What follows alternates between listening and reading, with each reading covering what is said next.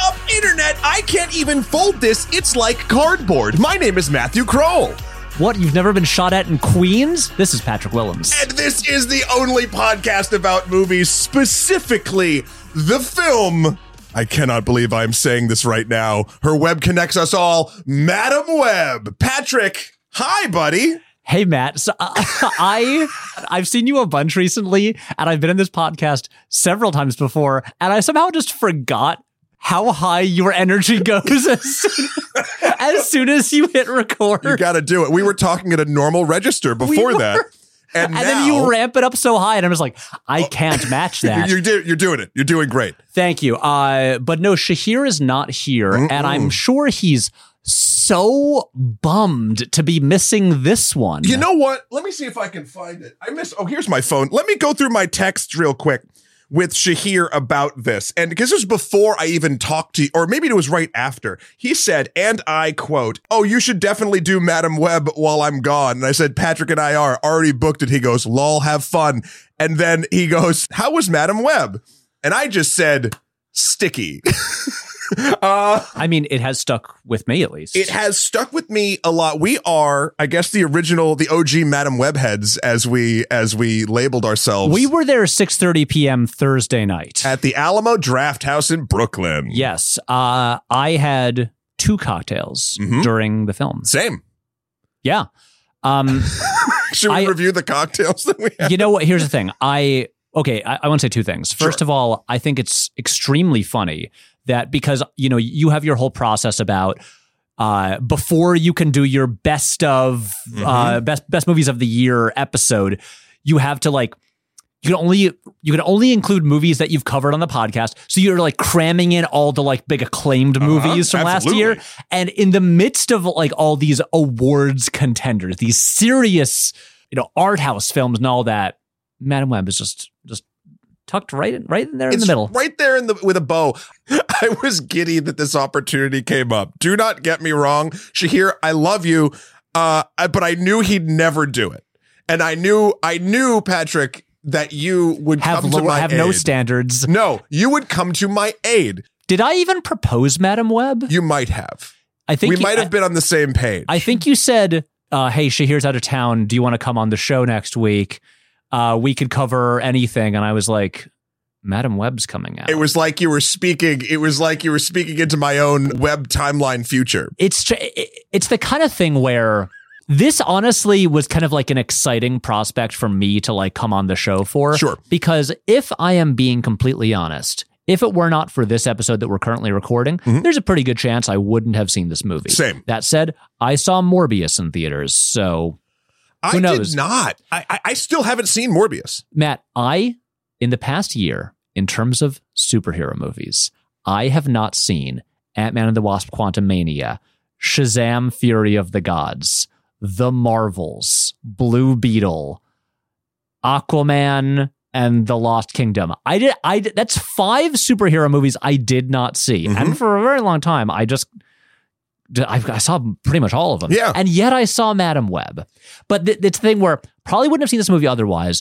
And it's the thing where sometimes, you know, like when when you asked me to come on for the Matrix Resurrections Mhm. episode, famously the longest episode of this podcast, which we are absolutely going to, you know, surpass today. Oh, a hundred percent! Don't look at the number on your podcast player, dear listener, to Nope. spoil that surprise. Do, do not look. But I but when you asked me to come on and talk about that, that that's when I was like, okay, this is going. To, it, it, I I gotta be ready. I gotta be on. This is kind of like I was uh, happy to do it and excited to do it, but it was also like, you know, like an intense conversation, and I gotta like really be on my game, and there's and I I, I gotta think hard about it Of course. and it, it kind of like a higher pressure episode. This was a low pressure. Oh yeah, we're already drinking. Yeah, we are exactly. Oh, and to answer your previous question, um, at the at the Alamo, uh, I had two old fashions. Mhm. Uh, I go to the Alamo pretty often. Uh, it is one subway stop away from my apartment. So- it is very convenient. I have Alamo season pass, uh, and I I basically now like I have set orders for like food or drink depending on the time of day that I go. Gotcha. It's like routine. yeah, I love I it. I will say I loved both of my old fashions I had there. I did like the one we got in the theater better than the bar one Interesting. because it felt to me like the one we got at the bar was like two thirds of an old fashioned, and the one we got at, once we had been seated and been watching Madame Web for a while. Maybe they thought we needed more. It was like a full blown Full rocks glass. glass. Oh yeah. They knew what they were doing.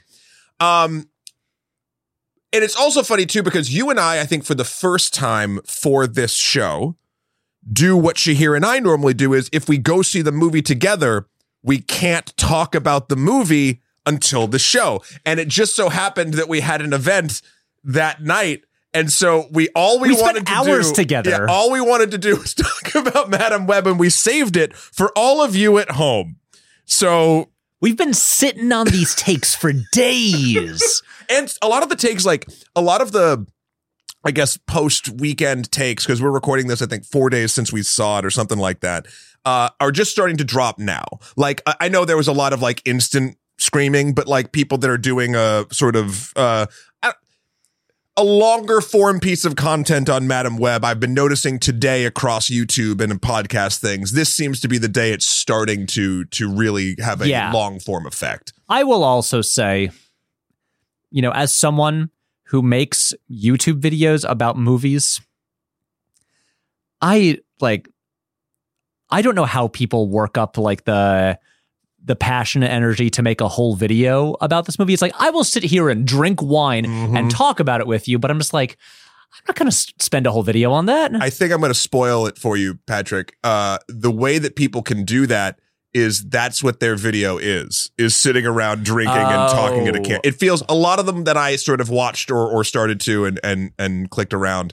uh, was just a very like here's my thoughts uh, and like just yammering at the screen. Which some of them are good, some of them are bad. Um, again, I I used to do the same night movie review thing, which was a produced and edited thing just back when I was 20 and had energy. Um, Matt, you have so much energy. it's it's listen. I cannot. uh, I, I didn't know you when you were 20. If if you consider yourself like slow and tired now, I'm uh, like. w- Were you just like mainlining cocaine at the time? I- Because I'm just like I cannot imagine a way more energetic Matt Kroll. There was a time where I was I was double or triple completely uh straight edge except for alcohol. Uh and uh yeah, I just used that energy to rope my friends into making dumb videos and uploading QuickTime videos. I've told you about this before. Oh, oh yes, of course. Anyway, we're not here to discuss my my mythical uh I wish spider given powers. Matt, if I may, Hmm. we're not here to discuss the past. We're here to look into the future. Fuck. Oh, okay. It was right there. You're right. But to discuss the future, we do need to delve into the present. Patrick, I want to know before we talk about this movie, and I love that I'm just teasing this forward and forward. You obviously are a huge comic head. Like you know your shit. I do. Um, I out of all comics probably know the most about Spider-Man. Um, what was your first like time that you remember actually running into the character of Madame Web? It was definitely in the 90s Fox animated series Same, actually. Yeah. where I think the funny thing about that show is, you know, I haven't really revisited it much other than like clips on YouTube since I was a kid. Mhm. But what I remember from when I was a kid is that, you know, there's like several seasons of it where, you know, you're doing like classic villains and stuff like that. And then was it in maybe the last couple seasons where they're just like, let's just go all in on like we're gonna do, like secret wars and and like like later period stuff and like a bunch of like more confusing nonsense. The last one they did, they teleported Peter Parker to another planet and he fought the High Evolutionary. right. Stuff Wh- like that. Yeah. Which is, you know, a far cry from like, you know, the Spider Slayers Mhm. or, you know, the Scorpion or or I feel like every like my memory was every time I would like watch an episode of Spider-Man and it was a rerun, it would always be like Neogenic Nightmare Part Three, the one where he grows extra arms. Yeah. I was always like, I don't like this story. Yeah. Um, but anyway, so Madame Web for me first popped up, I think, in a later season episode of Spider-Man the Animated Series. And it was a thing where I thought, as a kid, this is a little bit odd because this is like a mystical old this is like a fantasy story Yep. thing in Spider-Man. And it all and it felt a like a slightly odd fit to me. And then over the years, as I, you know, got really into comics and read a lot of Spider-Man comics, Madame Web became one of those like one of those characters or, or like an aspect of Spider-Man, or she became representative Yep. of an aspect of Spider-Man that I was just less interested in. Where uh I mean, look, Peter Parker, uh, you could, you know, he's like probably the best superhero of all time.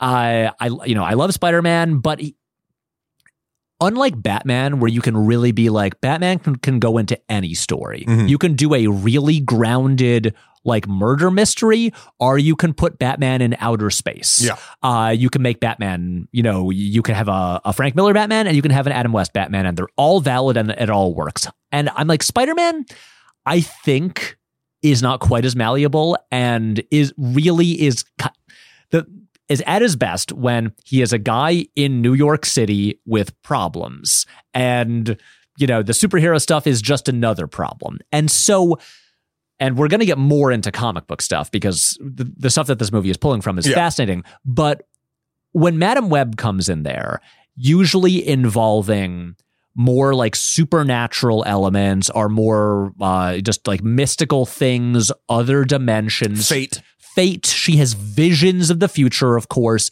That's the stuff where I'm like, this is, you know, I don't think this is where Spider Man and Peter Parker work best. And I'm just like not. And also the thing was with the character, it's like she doesn't have a lot going on. It's I was so like kind of delighted in a like perverse way when this movie was announced. Same way with like I, I remember the day the Morbius movie was announced, uh, when like the headline was out like like Jared Leto playing Morbius in in a Sony movie.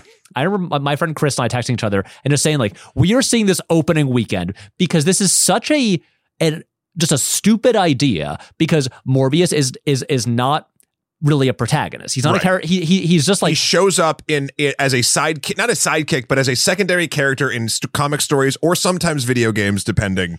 Right. He's like the science vampire guy that fights Spider Man sometimes, and sometimes he's not that bad. But it's like, that's not a movie. You shouldn't make a Morbius movie. That is a colossally stupid idea that only happened because they handed Jared Leto a list of characters they owned, and he's like, maybe a vampire. Yeah. And then that was it.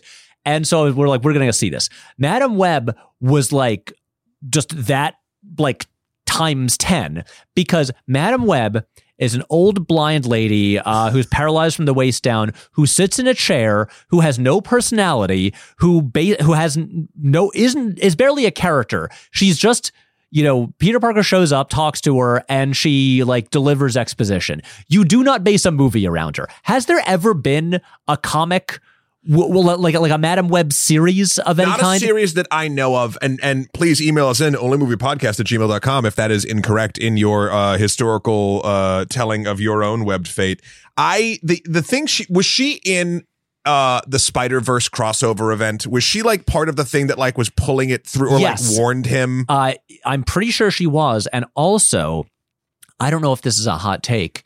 Um, I'm not an especially huge fan of the comic book Spider Verse crossover. It's event. not great. The is in it, it introduces a bunch of fun characters. Mhm. The the uh the tie-in stuff like like the series I believe Edge of Spider Verse, the one that introduced like Spider Gwen and Yep. like Peni Parker Yeah. and stuff like that, where each issue is just like the story of a of a different uh character from the multiverse. Those were all all great. The actual story itself that ran through Amazing Spider-Man uh, about you know Morlun and was it the Inheritors or whatever? Like just these. Basically, just like fancy energy vampires hopping through the multiverse, killing spider people to like get more energy. It's literally That- the plot of the one. Exactly, and it was not, and it was not interesting. And- Morlun sucks. he, oh, uh, wait, wait, wait, wait. Okay. Matt, put a pin in that because we're gonna get to Morlun. Okay, I'm sorry. But uh, oh, be, I mean, he's gonna come back in because Morlun uh, is basically the villain of Madame Web, except he's Except he's not. except he's Ezekiel, who's another character from the story that introduced Morlun. Yep. But the thing, uh, but but basically, that's where Madame Web shows up. She shows up in stories like Spider Verse, the comic, not the movie. The movie's great. Uh, what as in the, the Spider Verse movies, Right. not Madame Web. But I, but stories that were where I'm just like, I'm less into this. This is not really my my kind of Spider-Man story. I I feel like anytime Spider-Man gets mystical, I'm out. Like I don't I don't vibe with it. The, I, like I I did like the character of Ezekiel in the comic books. It was kind of an interesting thing, but then it got into sort of the totemic nature of Spider-Man. We're gonna get into the whole Yeah. Straczynski Spider-Man yeah. thing. So like I I I never was able to vibe with it as much as when it was science based. And I think to your point, the reason Batman can kind of do that shit and we just accept it is he's fucking hella rich and also friends with Superman. Like like granted, Peter Parker is friends with a lot of either Tony Stark or whomever, but at the same time, Peter Parker's worried about rent. Like and Yeah. there's there's a way where like, well, now you're throwing like just not only hyper smart guy science based things into uh and sometimes i mean he's gone to other dimensions in space and like all that shit too but for whatever reason when it gets to like and, and even multiverse stuff across the comics or the movies of course makes sense to me it's when it becomes mystical for whatever reason i'm like because spider-man in my brain and again there's a thousand stories is such a science based like hero right. I don't vibe at all with it becoming sort of a uh, spiritual uh, uh, uh, adventure awakening. And when Yeah. Morlun shows up, and we'll talk about it, he's trying to like take the that sort of essence that makes Spider-Man Spider-Man when we've been taught that Spider-Man was just bit by a radioactive spider. It's kind of like uh, this is not meant to be a metaphor for it, but uh, Superman is a very classic kind of like pulp science Mhm. fiction hero where it's like he comes from another world and he arrived in a rocket ship and stuff like that. And uh, you know, it's not hard science like like Spider-Man is closer to hard science Sure. than Superman. Uh, but famously, while one of Superman's weaknesses alongside kryptonite is magic. And and it's almost as if magic just doesn't fit in the story as Uh-huh. well and so he's weak to it and it, and like Spider-Man does not canonically like have a weakness to magic, but when magic comes in, it makes the stories weaker. Yeah. And look, I, I also, as we were talking, I kind of realized I think the even outside of like the science and magic thing, I think I got I figured out kind of why the biggest reason I think for me that mysticism kind of throws off Spider-Man, which is you in those stories when he's dealing with like mystical stuff or or that kind of thing, those are almost always stories where he basically never takes his mask off and he's Spider-Man the whole time and there's like no Peter Parker. He's he's like off in some other place and I'm just like when you don't have the personal life, then you're missing at least half of like what makes the character interesting. I'm gonna, I'm gonna take that a step further. I'm gonna yes and you so hard right now. Please. Okay. So I think another aspect of that is the thing that makes Peter Parker Spider-Man special is that he is a regular guy yes. and he is dealing like he is he's not the fated hero. He's the everyman that's just stepping up. And the second you turn him into a spider totem linked to a god, linked to whatever, he fucking becomes Harry Potter. And it's like, I can't, I can't vibe with Peter Parker being the chosen one. His whole thing is he's not the chosen one. Right. So on that point, they always do keep him in the mask for a lot of those stories because they want to make sure that we're dealing with the totem or the whatever of Spider-Man and not Peter Parker. That's the thing. It's like you can get away with stuff like that when it comes to Batman and Superman because it's like Superman is literally Moses. Yep. You all you already have that. He is he is the last hope of a dying world. He's Mhm. already special. Batman, look, if if Bruce Wayne's parents never got murdered, he's still a billionaire who's going to, you know, run a billion dollar company and have huge influence just in the world. Yeah. And so he's already like society has already deemed him special. Yeah. And Spider Man is, well, Peter Parker is just a dude who is smart, but has like shitty luck and deals with just shitty, annoying problems. Yeah. So, yeah, So all of that is to say, it's funny that they made a Madame Web movie. it's really funny they made a Madame Web movie, and we we know the. I mean, I I don't want to beat on the same drums that I feel like everyone is beating on, but just in case anyone listening is not familiar, a major reason why this movie exists, I feel safe to say this, is so that Sony can keep a little bit of a hold on the Spider-Man IP moving forward. I don't know what the actual deal is now, but for the longest time, they kept making the movies so they could hold on to the IP. it's it, it's the funny thing where uh and yeah, I, I do want to get into this a little bit. Yeah. Because I think it's really relevant because Sony has had the rights to Spider Man for a very long time. And obviously, for a very long time, different studios owned different Marvel character rights. You have things like the reason they're not making a solo Hulk movie is that Universal still has the rights to produce a solo Hulk movie. Yes. Uh, Marvel can use the Hulk, but, you know, but so you have stuff like that. And, um, and obviously, you know, the, the Raimi Spider Man movies were gigantic, Yep. like, you It know, blew my mind. industry changing hits.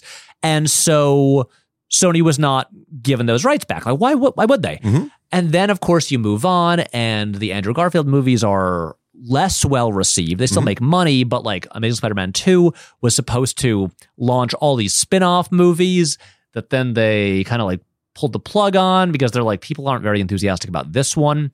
And then they made the the deal with Marvel where it's like, hey, we'll finance the movies and like release them Yeah. but can you produce them?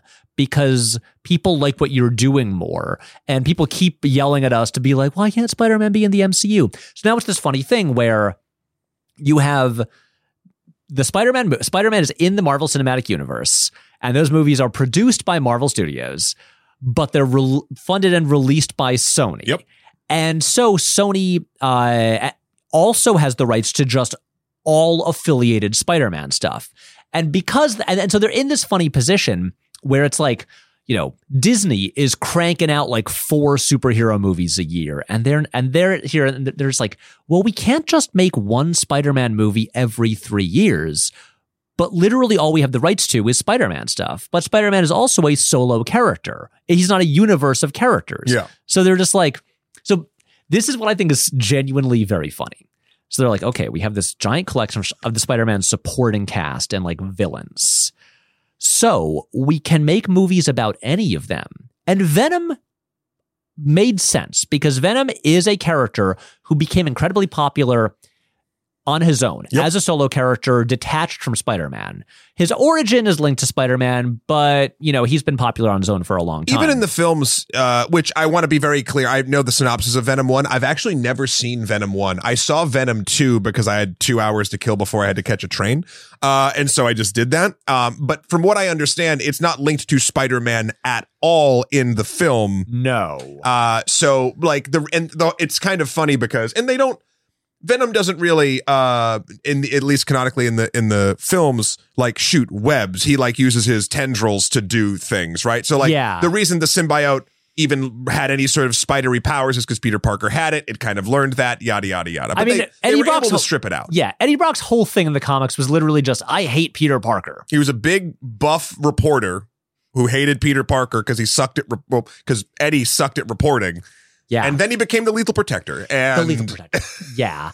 And but so what I find really funny is wh- when you look at I feel like Morbius and Madame Web are the real instances of this and we'll see what Kraven is.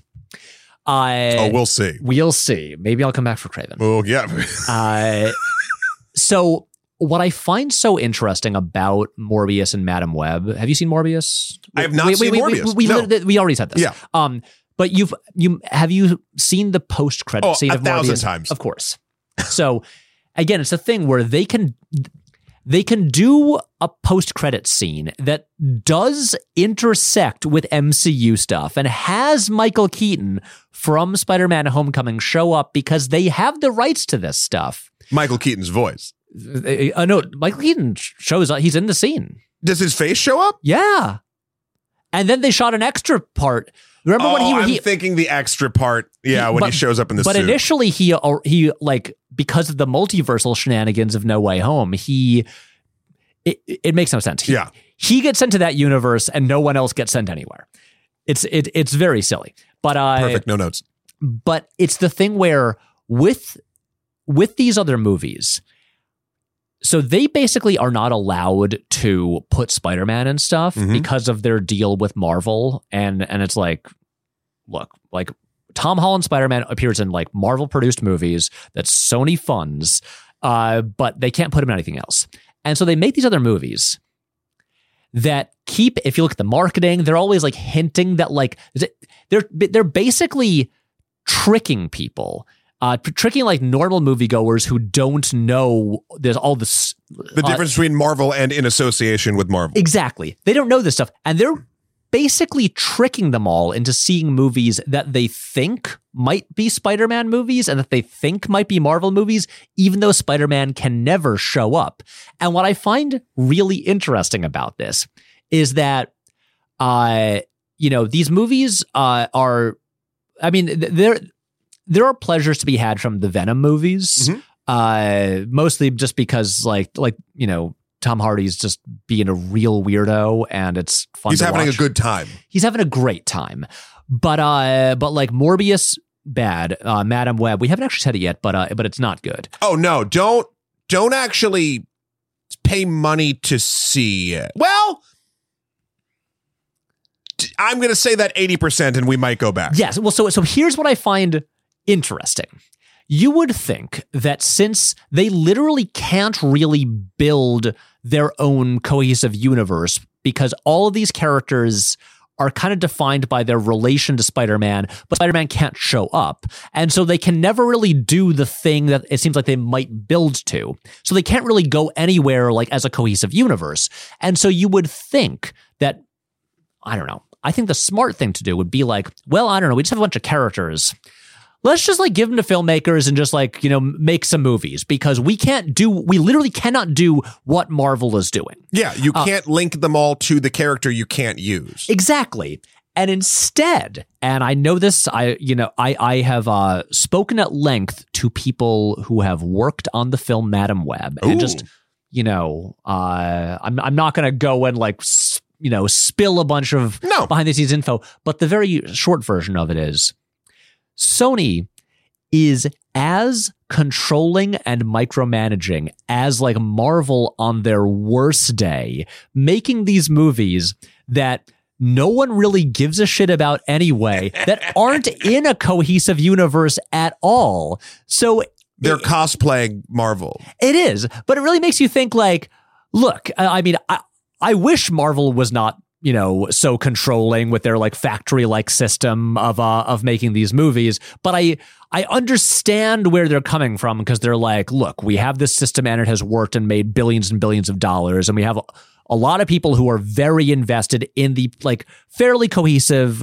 you know, uh, uh, continuity that we've built. Yes. Sony has none of that. No. It's like people don't even like these movies. Uh, nothing matters. There is no cohesive continuity. No one gives a shit. Like we're, we're making movies about characters that people don't even give a shit about from the comics. Nothing matters. Why don't you just let like uh, Daniel Espinosa just make whatever Morbius movie he wants to make. Let S.J. Clarkson make whatever Madame Web movie she wants to make. There are no Madame Web fans out there who are going to get upset at all. But no, they are like firing so many people behind the scenes. They are demanding so many reshoots marketing executives are writing the the now infamous line about uh in the Amazon with my mom researching spiders when she died, which isn't even in the movie. No, And, like, that's like three lines cut together or some shit. exactly. Yeah. It's the kind of thing where, where I'm just like, what what do they what, do they think these are going to be good? Why are they being so like like are they creating such like a nightmare work experience for these movies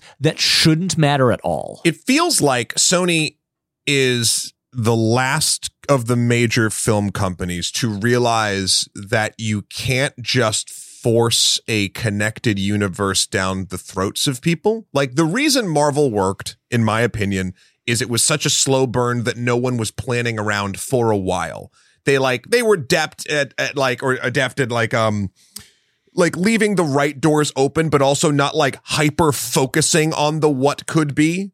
Like that always felt really nice. And then they could easily come in and put pieces where they wanted and eventually bring it together. But that took between what? Between Iron Man and the Avengers, that was what? Four years. Four years. Like that And- feels I feel like the really key thing is that, um, and look, you know, some of the early stuff is, you know, rocky, like, uh, you know, Incredible Hulk isn't great. Yeah. Iron Man 2 is a mess.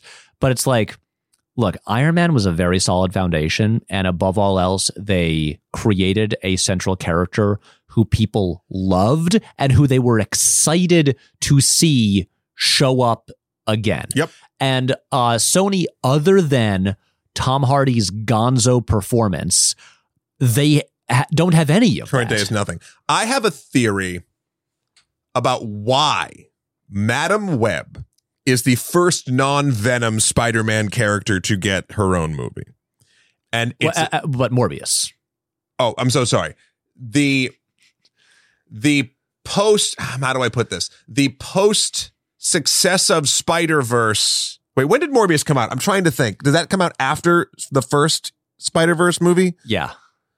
W- w- was Mor- did Morbius come out uh, in in January 2022? Probably. I'd look it up, but again, these movies mean so little in the in their cano- canonical timeline. It's not worth it. My point, I think, is I think I know why they chose Madame. Well, I, oh no, no, you nailed why they picked Morbius because Jared Leto had a list of characters that they could do, and he's like, I want to play the cool science And, vampire. and I think it was also a thing where Jared Leto had originally they had announced that he after Suicide Squad that he was going to get his own Joker movie, and then someone else got a Joker movie and won an Oscar for it. And so I think he was like, I want to be the fucking lead of a superhero movie. Yep. And then Sony's like, just pick pick anything. Pick anything. I think though the reason again going back to your they kind of are actively trying to trick people into thinking these things are connected to Spider-Man. I think they literally picked Madame Web Patrick because her name is Web. Like I know that sounds so No, I- stupid I- and trite. I think you're probably right because uh, a thing about this movie also is that it it gets so much more overt about actual Peter Parker connections Yep. than any of the other movies. Without mentioning his name. Well, in in uh, earlier cuts they did. Yeah. It As felt in- like they would. Yeah, uh, I mean, they literally. There's a scene in the movie at uh, at uh, Mary Parker's baby shower where they play a game to try to guess what the baby's name is gonna be, and then a balloon pops right before someone can say Peter, and so it's like. Look, th- th- they're not like we all know what you're doing here. Yeah. It's like you know any moron who's like, you know, vaguely heard of Spider-Man can watch that and be like, Hey. is that is, is that Peter Parker? Wait, Whoa, Ben- they are all connected. wait, Ben? ben is that Uncle Ben? But yeah, uh, uh, uh, originally, just from you know, from you know, uh, yeah. stuff I heard, I've heard from reliable sources is that yes, you heard Peter's Peter Parker's name. Yes, you heard Ben say that the woman he started dating is named May. Stuff like that, and uh, but it's also the kind the kind of thing where it's like, yeah, what what universe is this supposed to be in? It's, Yeah. because it's also it's the thing where it's like, well, it's set in two thousand three.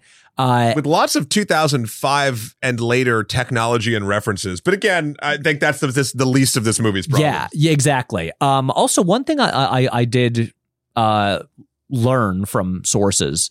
Um, I fully assumed that the 2003 thing was like added in reshoots. It feels like Yeah, because she's dressed like she's in the 90s. Right. But then, you know, like uh, Dakota Johnson will have a line like, I just want to get home and watch Idol. And I'm like, that feels like a hasty reshoot to be Uh-huh. like, what is a reference in 2003? No, apparently that was there from the start. But um, but then it's the bizarre thing because, okay. Uh, so can I? I- I have two main takes about this movie. Okay. We can get into those now. And uh, but I do there's other things outside of it that I find interesting. This is going to be the longest I'm so sorry. Have you been paying attention? Speak you just brought up Dakota Johnson. yes, Have you been paying attention to any of her press tour? yes. It is I think my favorite press tour. it so it's great. So here's the thing. Uh one of the things I find about one of the things I enjoy about Dakota Johnson is that uh, I will say I have quite liked her in several movies. Um uh ever, I mean yeah, I, I honestly was the social network the first thing I saw her in? Maybe. Yeah, in her one scene. I I feel like the first thing I probably saw her in was Fifty Shades back in the day. Did you see 21 Jump Street? oh, I did see 21 Jump Street. It's a small yeah, role, Yeah, she's but, uh, there. Yeah. Um, well, you saw the social network. Yeah, and uh, I saw Social Network, uh, Sus- the Suspiria remake. Yeah. Yep, I liked her in that. Yeah, uh, a bigger splash. Mhm. Uh, but yeah, I, I so, but what uh, I've I, I've liked her in several films. I like her as a screen presence. But I one thing that I really enjoy is that in her just whenever she's doing interviews for anything, she always seems embarrassed to be promoting anything. Yes. Even really good movies, Mhm. she see she's like like you look at her and you're just like this woman knows that just the idea of movie like promotion is silly and she's embarrassed to be doing it. Uh and and that is and then and so that because it's like and you you almost don't believe when she's be saying like yeah I- the movie's really good you should go see it like even when she does mean it you kind of don't believe it Yep. and then when she's promoting Madame Web it becomes even funnier because it's this movie I fell in love with her press tour stylings, um, basically at the Limes incident. Do you remember the Limes incident when she was doing a house tour of Vanity Fair or something oh, like oh, that? Oh, oh, sorry. I thought this was a recent thing. Yes. No, this, this Yeah, is forever ago. This is forever ago. Th- this was like the architectural digest. Yes, thank you. Yes, I've seen this. So, th- for those of you who aren't in the know, uh, she did a tour. There's, I love the Architectural Digest uh, celebrity home tours. The Same. David Harbour one is my absolute favorite. I would live there in a heartbeat. He has a, uh, he has the best posters on his walls, and I love it to death. But uh, in hers, you know, they uh, they have stylists come in and they like set up the things and whatever. in her kitchen, there was just a bowl of limes, and she like saw them. You could see for a moment like she's just like trying to riff on what's going on, like oh limes, like you know citrus. I forget what she actually says, but she like says she loves the bowl of limes because they remind her X, Y, and Z. She moves on, and then it comes out like a year later that she's like deathly allergic to limes, and she just had to like flow with it. And that to me, I was like, oh, this woman is a consummate professional. And not only that, a jobber. Like she just does the fucking work. And so when I'm looking at all of these things for Madame Web, my favorite was uh, a friend of the show who's been on Josh Horowitz. Um, when he was interviewing her, and and he said, "Oh, can you name the three Spider-Man?" oh my movies?" god, that, here's the thing: it- it- that's such a good clip. I want to say something about this. She gets the names wrong, and I, we'll talk about the names in a Honestly, her names are better. They're, they're better, like because they She's very funny. Spider-Man, here he comes, Spider-Man, and he's back, and Sp- the Goblet of Spider-Man, or Harry Spider-Man and the Goblet of Man. Um, but but my point is, I feel like with a lot of people, I would, and I think unfairly, care that she didn't know the universe that she was trying to tangentially sort of do a character in. Like I'd be like, oh, that sucks. Here I do not. Like here I find it endearing and honest and it's and I think it is because of what you said. She just has that air about her where you like don't she feels sort of embarrassed about the entirety of a press junket. Yeah. And I found I found that just my absolute favorite thing that she didn't know and like because it's got to be weird for an actor to jump into a and I say I'm using air quotes here everyone very hard franchise uh connected to so many other things and then have all of the nerds who love those things way more than the movie that you're going to be in come out of the woodwork and be like oh man but like all this stuff right? Like you love this stuff right? And not everyone loves this stuff. And I love it when people are honest about it. Yeah. she's been she's it's funny. In some of the early promo stuff i think they had her say like oh i love marvel movies or whatever. And then she's come out and said she's seen like a few of them like it doesn't fucking matter. Again i don't need her to be an encyclopedic knowledge of marvel films a universe this again is not, not connected to. Uh I, I just i don't know. I absolutely love this. I love the um she seems as though she like didn't know at all what this movie was going to be due to reshoots and all this other stuff. She said, I think that filming was quote psychotic and she didn't know if it would be good at all. And I'm like, that was with, uh, I believe, uh, Andy Herron, uh, interview. There's, there was the, and then there's like, she just has fun with herself. There was the thing when she hosted SNL, which I didn't, I don't know if, do you watch SNL, Patrick? At all? Uh, I, I I usually watch uh clips of it the next day. Sure. I mean, her uh her please don't destroy video is Was really good. Great. Uh, what was She's it? The Nepo, Nepo truce? Y- yeah. She's like, I mean, because, I mean, i i- it's like, you know, because she has such a dry delivery and it's so well used. I mean, it's the reason that, you know, uh, that's not true, Ellen, became so iconic. Mhm. Because just the, the the the the very slight like like sly smile there is like it's really effective. It really is. And and I will say, uh, not to steer this too much straight into the movie. Which we can. I just wanted to give shout outs to her fucking masterful press Oh, touring. Of course. But uh, while this movie is not good, there are parts of the movie that where it is intentionally funny and i think that is almost always because of her delivery Yes.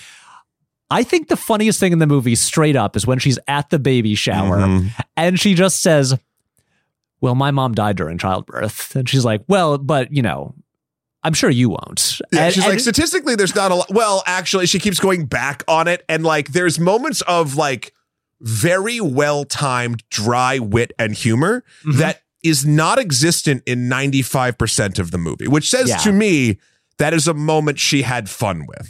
It is. Uh, it is. Yeah.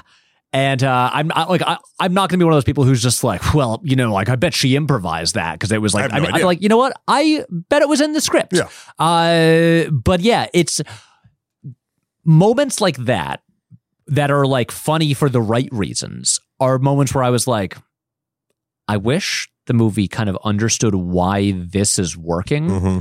and could be more like this. That's that's an interesting point. There are various very small moments where this movie actually works, but you are intrinsically just just beaten over the head with the fact that you know that the movie doesn't know that. Can I give you my two big takes Yeah. on Madame Web? Let's go.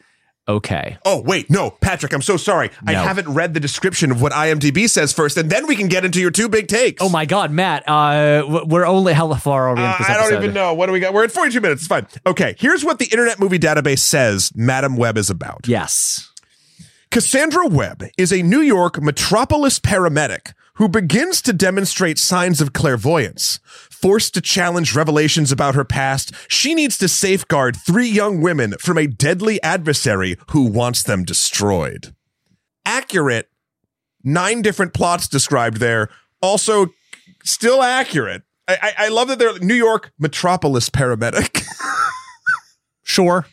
Sorry, I, this in case anyone at the 42 minute mark didn't know we were talking about the film Madame Web. Of Patrick, course. your two big takeaways. Okay. So the first one involves the plot more. So you see, you know, as, as that, uh, you know, plot summary did explain, she becomes clairvoyant and then try and, and basically spends the movie trying to keep these three teen girls alive. Mhm. So the reason that these teen girls uh, are in danger Mhm. is because a guy named Ezekiel Sims, I believe, Yes, uh, played by Tahar Rahim. Yeah, uh, uh, delivering a lot of ADR dialogue. Yeah, yeah, we'll get into his performance too. We we will. Uh, but by the way, not blaming him. no, that's the thing. Just makes me wonder what was his dialogue originally. Mhm. Um, Was he Morlun? Uh, yeah. Uh, so he uh, he in in the opening prologue. Uh, he killed her mom in the Amazon in uh, the 70s mhm. while her mom was pregnant with her. Mhm. And then her mom died during childbirth. Killed her to steal a spider. to steal a spider exactly and then a tribe of uh was it las arañas Las Arañas, the the Twilight fueled uh, movement based spider people, uh, chose to save the baby and not also stop the man running, the normal man running with the again. It's plot, it's a movie, it's whatever. exactly but yeah so she is is born while her mother dies in the amazon uh and then you know many years later she has a near death experience and uh and becomes clairvoyant gains no other powers just becomes clairvoyant Sure. uh and uh ezekiel also is sort of clairvoyant and is ha- Ezekiel is having dreams. He's having turns very out. vivid dreams of in the future when he's older and he's got some gray in his beard. Mhm. Um, three spider women, Mhm. like full spandex superhero costume, spider themed women, will kill him. Right. And then so he's like, I need to find them now and kill them before they become superheroes who will kill Of me. course. So, when they have these little flashes of his dreams, and you see an actual superhero movie with people in spandex spider costumes, Hanging upside down, shooting energy beams out of their hands. exactly, all that stuff seems like that looks kind of fun. I'd watch that movie. But instead of making that movie, they made a movie where a lot of the time is Dakota Johnson driving around upstate New York trying to make sure that one day that more interesting movie might be able to get made. Yes. Which is such a wild choice to me.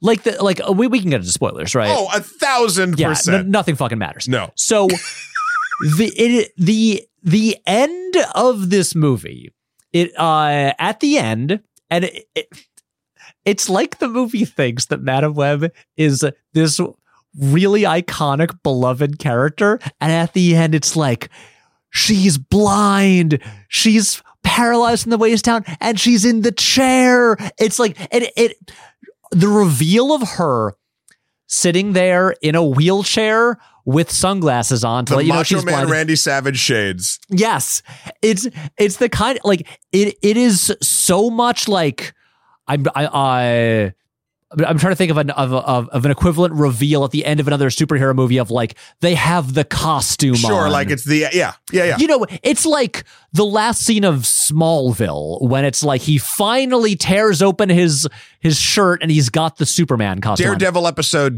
episode ten. Right. Yeah. Uh, w- when you know he's finally got the costume, Mm-hmm. that kind of thing, and just like like they're expecting the, the fans to be like hooting and hollering, like "Woo, she's in the chair!" There, yeah, that's what Yeah, Madam she's been blinded by fireworks. yeah, that's what she does. She sits down. Uh, they treat it like it's this big iconic moment. Like there she is, the character you know and love, and it, it, it's it's also kind of doing the thing that like uh, the Guy Ritchie King Arthur did and the Ridley Scott Robin Hood did, where it's like they don't become the character that you're familiar with that you want to see until the end of the movie. Like it's like in the the Guy Ritchie uh, King Arthur, like the final scene is like we're building a round table and now we're crowning you King Arthur, and we're, and you're like, why why did I watch a prequel to the movie that I want to see? Yeah. And this does the same thing, except it's about a character that no one cares about. But these little flashes where you see like these glimpses of like the future with like the three spider ladies, Yeah. which very interesting because this is a movie in which Peter Parker is born. And so I'm like, I guess in this world, there were three spider superheroes. I four if you count Madame Web before before Spider-Man came along, like 15 years before he came along. Weird. But yeah, I'm just like, it why didn't you just make that other movie? Yeah. And uh, it's like, I don't know, you know, people like Sydney Sweeney and she's in the movie. Why didn't you have more than 30 seconds of her like as a superhero? I don't know. Strange decision to me. The, my other big take. This is less plot related. Okay. This is more the the movie itself and gets back to what we were talking about in terms of the moments where it is, you know, intentionally funny, Mhm. where like, you know, Dakota Johnson actually like, you know, gets to take the ball and run with it for like a yard Sure. before she's tackled by the movie. Um, As illustrated by her climbing up the wall and falling. exactly, well, which is kind of a funny part. Yeah. Uh, so there are moments when I, I I'm interested to see what this movie's uh, legacy will be like. Mhm. I'll put it this way. So Morbius, that is a movie that I mean isn't good. Uh, I will say the thing with Morbius is it's it's a bad movie, but and it's also that one is is by I think a, a fairly competent director. Mhm. Uh, Daniel Espinosa, like he, he made the the sci-fi horror movie Life. Uh, oh, I lo- I really life, which I thought It's good. in my head was a it- just as my own canon, but I just liked it because it works. Is a Venom prequel. I, I mean, there were rumors about that at the Oh. time, but like Life is good. And Life is good. Yeah, you're talking about the Eddie Murphy Martin Lawrence movie A thousand from percent. 1999. Yep, yeah. yeah, Um, but I, but yeah, but like good director and any scene that that is kind of like horror-y or like suspenseful in Morbius is cut down so fast as to eliminate any suspense at all. And it's a thing where I'm just like, well, I'm fairly certain he probably had a more effective scene and the studio just like hacked it to the bone. We're just like, no, th- this you- your movie your movie needs to suck more. Um, stuff like that. Like there are like subplots in Morbius that, that are like mentioned and then like fully go away. And it's the kind of thing where I'm like, I don't know think the movie was ever good, but I think there was a more functional version of it. I've heard Morbius is not only bad, but it is boring. well, this is the thing. And so, but and then it's funny that the legacy of Morbius basically became the it's Morbin time meme. And because it became such a meme, uh, you know, Sony put it back in theaters and didn't make any money because no one had any, no one cared about the movie itself. People just thought it was funny that, that there was a Morbius movie. Yes. With Madame Web, I've actually been getting texts from people being like, hey, I kind of want to see Madame Web just to see if it's like the insane disaster I keep hearing it is. Like people actually are having fun with it, like Yes. ironically, in a way that they didn't with Morbius.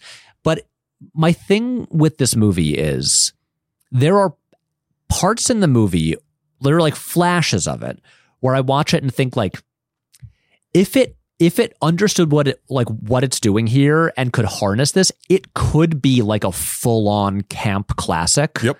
It's the it's the kind of thing where I'm just like you've got like Dakota Johnson's delivery of a bunch of lines where she's just like, you know, it, it, it's like, you know, oddly or darkly funny at times, stuff like that.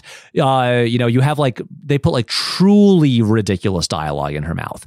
And then you have things where I'm just like, and this, this feels like some kind of movie from the set, like, like a, some like camp thing from the 70s, where like you've got the casting of Sydney Sweeney, who is now like this sort of recent like sex symbol from like movies and TV. And really fucking funny. She, like she, like is like uh in the rom com she was just in, and in uh, even in uh fucking uh White Lotus, she's really good in. White Lotus. But it's the thing where it's like because she is now like it's like okay, She's a superstar now. she, she's she's I really mean, she- big. she's been on Hot Ones.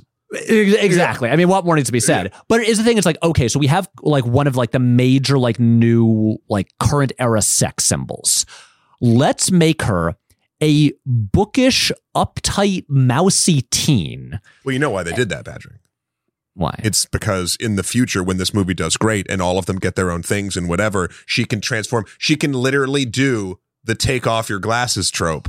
Right. But this is the thing. It's like casting her as the mousy teen who's still kind of in like a schoolgirl uniform. I'm like, this feels like you're doing something. It just, it like, it feels like this is going to turn into like, you know, a Barbarella or something like this, where like, you know, the whole movie is ridiculous and everything about it is insane, but the aesthetics in it are so boring and so flat and lifeless.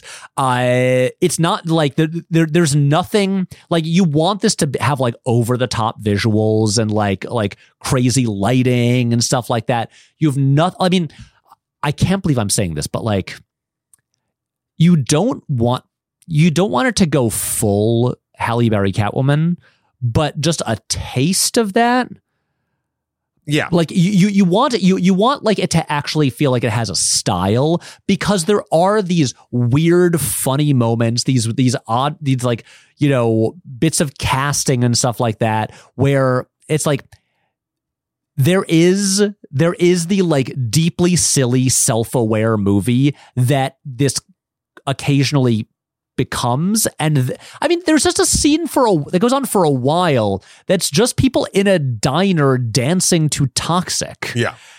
that's like a plot point basically. She's like i have to get there while they're still listening to toxic.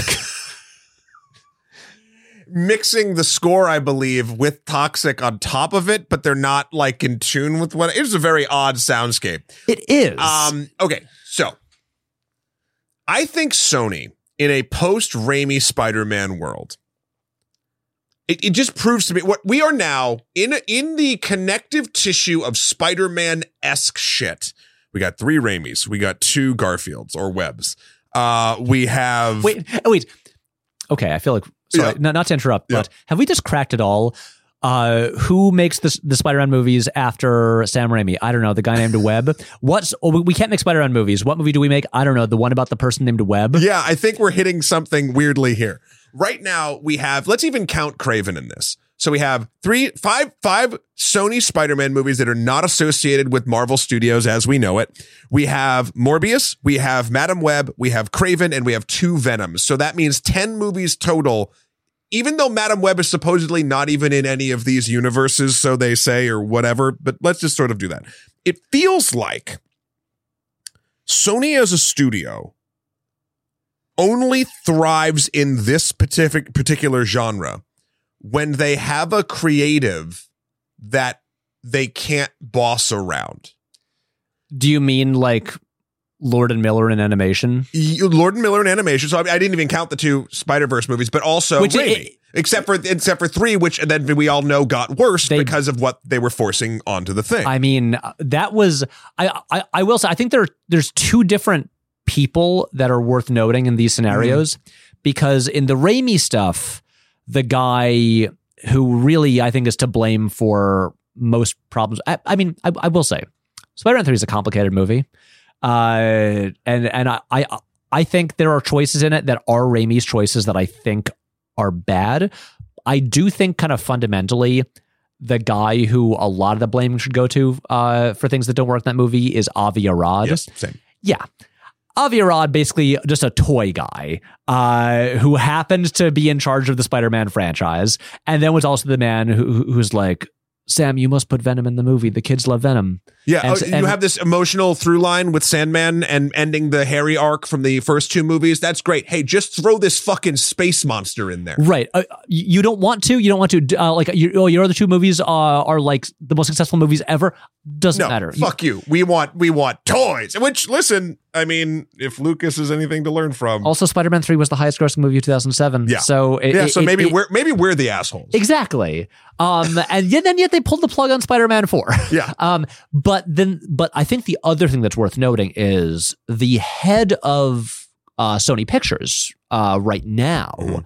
is Tom Rothman, who ran Fox in the 2000s when they were making the X-Men movies and Daredevil and Elektra and Fantastic Four. Okay. Okay. I'm picking up what you're putting down. Yeah. Uh, and um, it was one of those things like Tom Rothman was one of the first studio executives whose names I knew when I was like in high school into movies because I'd like read scoops about stuff and I'd be like, especially when it, when it came to the stuff about like why, you know, X-Men The Last Stand got all like fucked up and Yeah. stuff like that.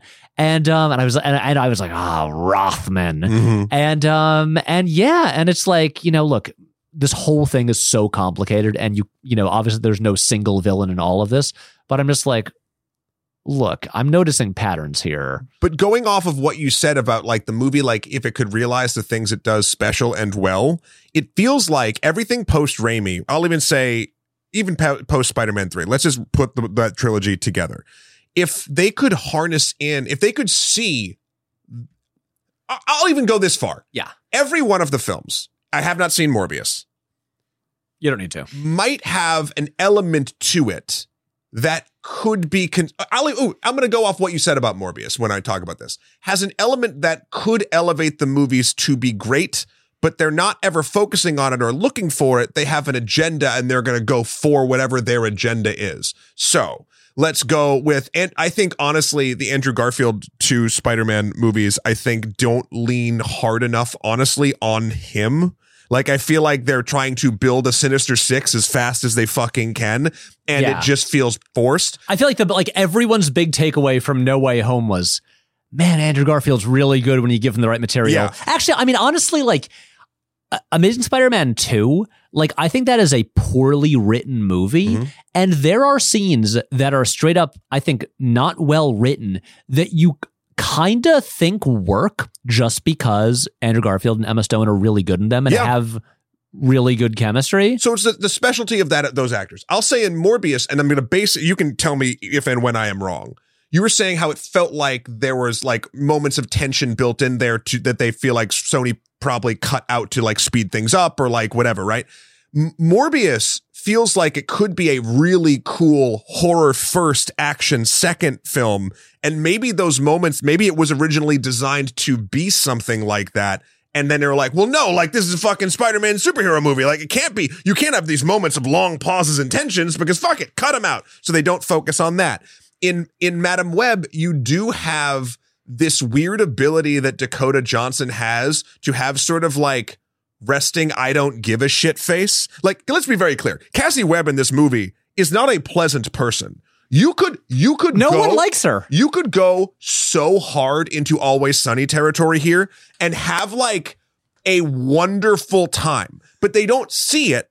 And we only get glimpses of it when it feels like she's having fun in a moment. And you've got Adam Scott there, you who is Adam Scott, who's so funny. he's lifting, he's lifting real hard. and I want to Yeah. even say so. So Sydney Sweeney, uh, Celeste O'Connor, and uh, Isabela uh, M- Merced, I believe. yeah, who I just want to say, she plays the titular role in the live action Dora the Explorer movie. Mhm. Have you seen that movie? No, but I've heard it's pretty okay. It's genuinely, it is legit good. yeah, It is. I mean, it's directed by James Bobin, who directed like all of Flight of the Conchords Mhm. and uh, the two uh, Muppet movies, and um, it's a very similar vibe.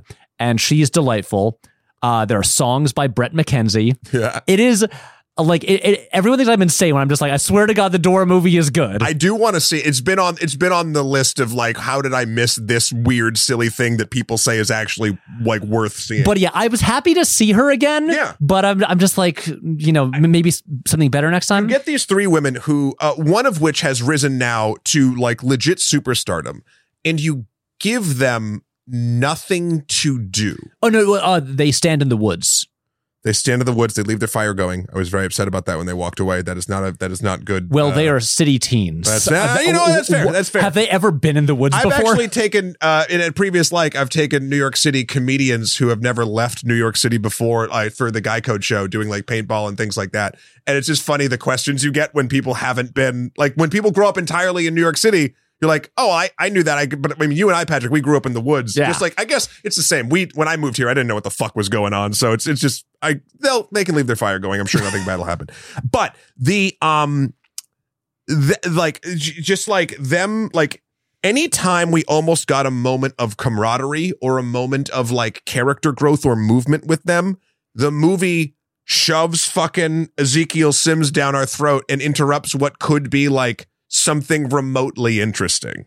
And I think I'm going to pivot to that character here because let's let's, let's talk Ezekiel. it feels like to me that because let's be very clear, we never get who the fuck Ezekiel Sims is. and why he basically hasn't aged in 30 years. And why he's living in a giant penthouse kidnapping that lady, that nice lady from Girls, uh, who works for the NSA, whose name No, no, is no, no, no, no. Matt. He sleeps with and kills the NSA person to get Oh. access to their technology. I'm so sorry. And it's uh, Z- Z- uh, Zosia Mamet uh, plays uh, uh, uh, Maria. Oh, also another bit of casting where I'm just like, this feels like it's it's deliberately going for like a camp thing here because she does not scream like edgy computer hacker to me. I feel like the tone and the point of this movie was changed so much in 19 different ways you know, from Sunday since it was incepted.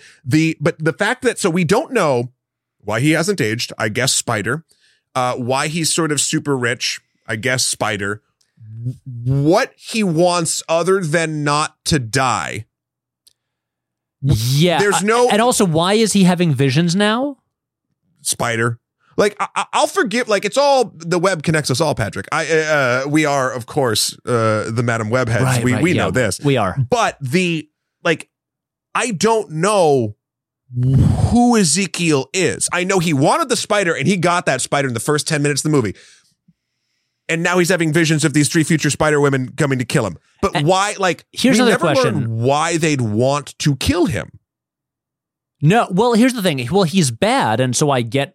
But why You is he bad? I mean, I mean, he murdered the. But like, Right, let me well- let me rephrase.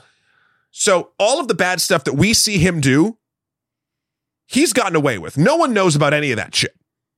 Yeah, So no one in his new rich life, which whatever he's fucking doing with apparently a, like a homemade uh, Spider-Man suit that looks like a mix of the a- a- a- Ectoran- what was it? The Spider People, Las Arañas. Las Arañas. Can you and- imagine how confused like normies are going to this being like, wait, why is he dressed as wait, Peter Parker was just born, but he's dressed like Spider-Man? these ladies have uh have fan cast cosplays of Spider-Man now and I don't understand what's going on. But like that was my that was my big takeaway, like my big problem with the character of Ezekiel here is I don't know other than he wants to not die.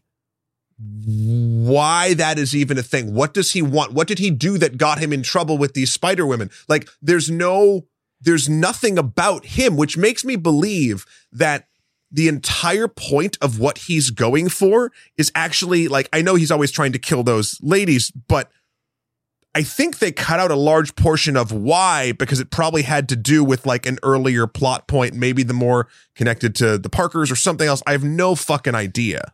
But right. It felt it felt like a giant black hole in a movie full of a lot of tiny black holes. it it it's really strange. Okay, I'm I'm I'm putting together a bit of a theory about just the conception of this movie okay. because I feel Her like name is Webb.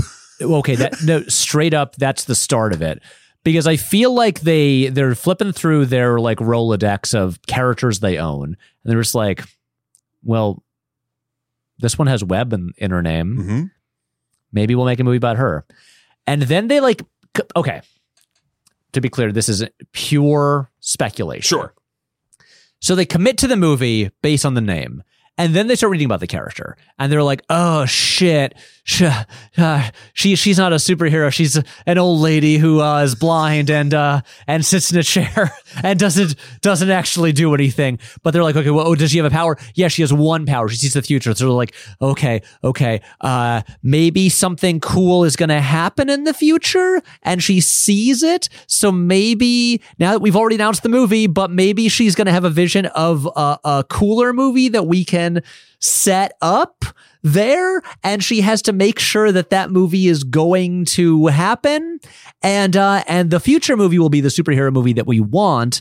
And um and so so look they're i'm really grasping at straws here because i'm just like what look because it, it makes you wonder okay if these three spider lady uh, spider ladies are going to one day kill ezekiel in the future had they like just gotten their powers and they're like time to kill this guy now because he's bad news Did, like because they're probably not in the business of murdering people That's the other thing in this movie. This okay, other than Ezekiel killing Cassandra's mom, there's nothing else that codes Ezekiel as this is a weird thing to say because all of the visuals and the, and the way it does it kind of do it, but plot wise, as true like as truly evil. Well like, doesn't, doesn't he kill people on on the metro north when he's trying to get the girls? He he he kills cops while he's trying to get to them which is silly because he's everywhere and pulling the cops away in various places while the girls run in a straight line. It's very odd. I would probably go after the people that might be killing you in the future. But like even in the flat i think what i'm focusing on is in the future dream sequence the girls don't look heroic.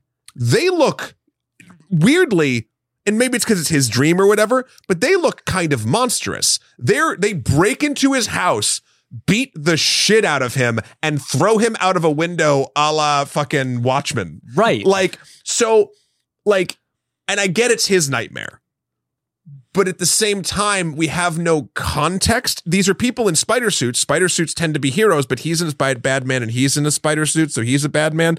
But like, there's no, I have no context of who any of these characters or are. Or how they're going to get spider powers or anything because they don't get them in this movie No, they do not. They do get takeout for Madame Web at the end, which uh maybe there's some I don't know. who now is in some kind of like clock tower thing Oh, because uh, blind Oracle, you know, only only the blind people in only only people in wheelchairs, Wheelchairs. can yeah, exactly yeah. uh Oh, it's it's it's so strange. Be- okay, actually, one thing that I would like to talk about Okay. is um. So I am, I'm a pretty big comic book fan. I would say yes. That I would say that is accurate. I will co- uh, corroborate that statement. I I will say I have been. Look, there's a lot of comics. You know, I can't read them all. Kind of like how there's a lot of movies. I can't see them all, but I did see Mad Web. Um. But I have been reading mm, uh, monthly ongoing comic books uh, since 1999. I, I, as in, I since you know, for now, 25 years, I have had like a pull list reading my books. Mhm. I am barely familiar with any of the three Spider Women Yeah. in this. It's a thing where I know um the uh the one that Sydney Sweeney plays, I think is like so so the original Spider Woman who's not in this movie, Which is Jessica Jessica Drew. Drew, uh, who is in Across the Spider Verse. Yeah. In in you know from like she's the one she's pregnant. Yep. Um, and has a motorcycle. Uh, but I but. The one that Sydney Sweeney plays, I believe, is like the second Spider Woman who took over in maybe like the 90s or whatever. Uh, I think I've I've seen her before. I don't know. I've if, seen that costume once. yeah, but I don't know if I've ever read a comic that she's in. Uh, one of them is Araña, who was created, I think, in the early 2000s. And I remember her like having a series. I've I never read it, and I, Yeah. I've never read an issue with her. And um, and is Mattie Franklin the other one? And is she believe so, like the third Spider Woman? Yep. Again, these are things that I I forgot some of these characters existed because it's like okay, I know regular Jessica Drew Spider Woman. Uh, I know Silk. I think I ha- I I because you know she started in Amazing Spider Man and then like spun off Mhm. from there. I think I have the the the issues where she first showed up. So I'm like, okay, I'm Is she a clone of Peter in the regular universe, not just the ultimate? I don't remember. no, I I I- I think that the clones are just in in the in Ultimate. Okay. because they did like their clone saga was like a like totally different Yep. than the yeah um but yeah uh but so like the the spider women characters that i'm familiar with are not in this movie No. they picked three that like even me who's like pretty well versed in comics i'm still like i don't really know these characters. And uh and the, and once again they're kind of doing an amazing spider-man 2 thing where they're like well this movie will be a setup for future movies. And and they're just again there there's really i'm sure you can make something good from any character uh, if you just make make a good movie but it really feels like they're scraping the bottom of the barrel here where they're just like i don't know we're gonna make a Madame Web movie and it's gonna set up uh, you know, future movies about a trio of like C tier spider ladies that e- that that that have never even been popular among comics fans. There is another theory here we could go with. please. And that is Sony maybe realizes. Maybe it took them half of this movie's production to realize before they cut out a lot of the very blatant naming of characters in the Spider Man universe. But they understand maybe that they can't keep doing the dance of Spider Man forever. So, much like choosing the name of a web based character, perhaps they took things that people did not know, three Spider Women that are not terribly popular, were really praying for a little bit of Guardians of the Galaxy magic where characters that no one really knew outside of comics got insta popular because, again, at that point, a, a very craftful, a skilled filmmaker caused that to happen. But the, um, this feels like them trying to start a universe that actually gets away from showing Peter Parker as Spider Man. Because if they can start their own non Peter Parker universe and connect it through Madame Web with characters, so Silk, I feel like could have fit into here if they wanted to. Um, but like Gwen, Spider Gwen would never fit here because of her immense popularity in Spider Verse and the pop culture zeitgeist Yeah. Even uh I bet you weirdly enough Spider Woman I I have this is me talking out of my ass but Spider Woman is not actually connected to Jessica Drew is not connected really to Spider Man I No. don't even think she would be included in the canonical ownings of uh of Sony because she is a Hydra whole thing like there's a whole thing that she's not connected to the same power source or anything she's not a Right. Spider-Man character weirdly um Also, as you were saying that with like you know the Hydra stuff, now that I was like, that sounds like a cool movie. Yeah, yeah, I, I'd yeah. watch that. so so but my point is I'm wondering if they chose these characters because now they can st- the plan would have been to start their own their own real universe that did not have to do the dance around Peter Parker all the fucking time. Let's say let's say this movie hit and like Yeah. people legitimately were excited about it. Then they have now three seed characters to do three other things if they wanted to. Now, I don't think this is well informed. Right. I think three spider people, no matter how cool any of them could be, is too too many spider people. and especially because it's like, I feel like if they made separate movies about all three of these people, I'm just like, what is it going to be the same thing every time? Yeah. they're going to get spider powers Yeah. and they're going to put on a costume. Yeah. So like I, I I'm just thinking like it feels like in this iteration that we were given, they were trying to take a swing at building a Spider Verse without Spider Man. and yet this movie references and connects to Peter Parker more than any of Yeah. the other Sony movies. Like, if you want to do that, then why the fuck is Peter Parker born in the movie? I have an idea. Why has Uncle Ben just started dating May? I have an idea. I think it's because weirdly, and Sony. mm, okay, I'm going to say something, and, and maybe I'll walk it back in a bit. Sony is very good at burning money to play long games. I've seen it in the gaming space. It feels like a lot of ways what they're doing with the properties in Spider-Man, etc. There could be a world where they're just going to throw things at a wall, and no pun intended, see what sticks, and hope that at some point down the line, they could do their own little spider universe that is not around Peter Parker. Baby Peter Parker, human baby or teenager or whatever, shows up every once in a while to remind you that Spider Man once was a thing. But they don't have to like focus their entire, like everyone's point doesn't have to be around Spider Man anymore.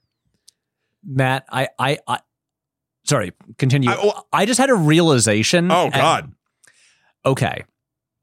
I had a realization of what maybe at some point this movie was going to be. Please.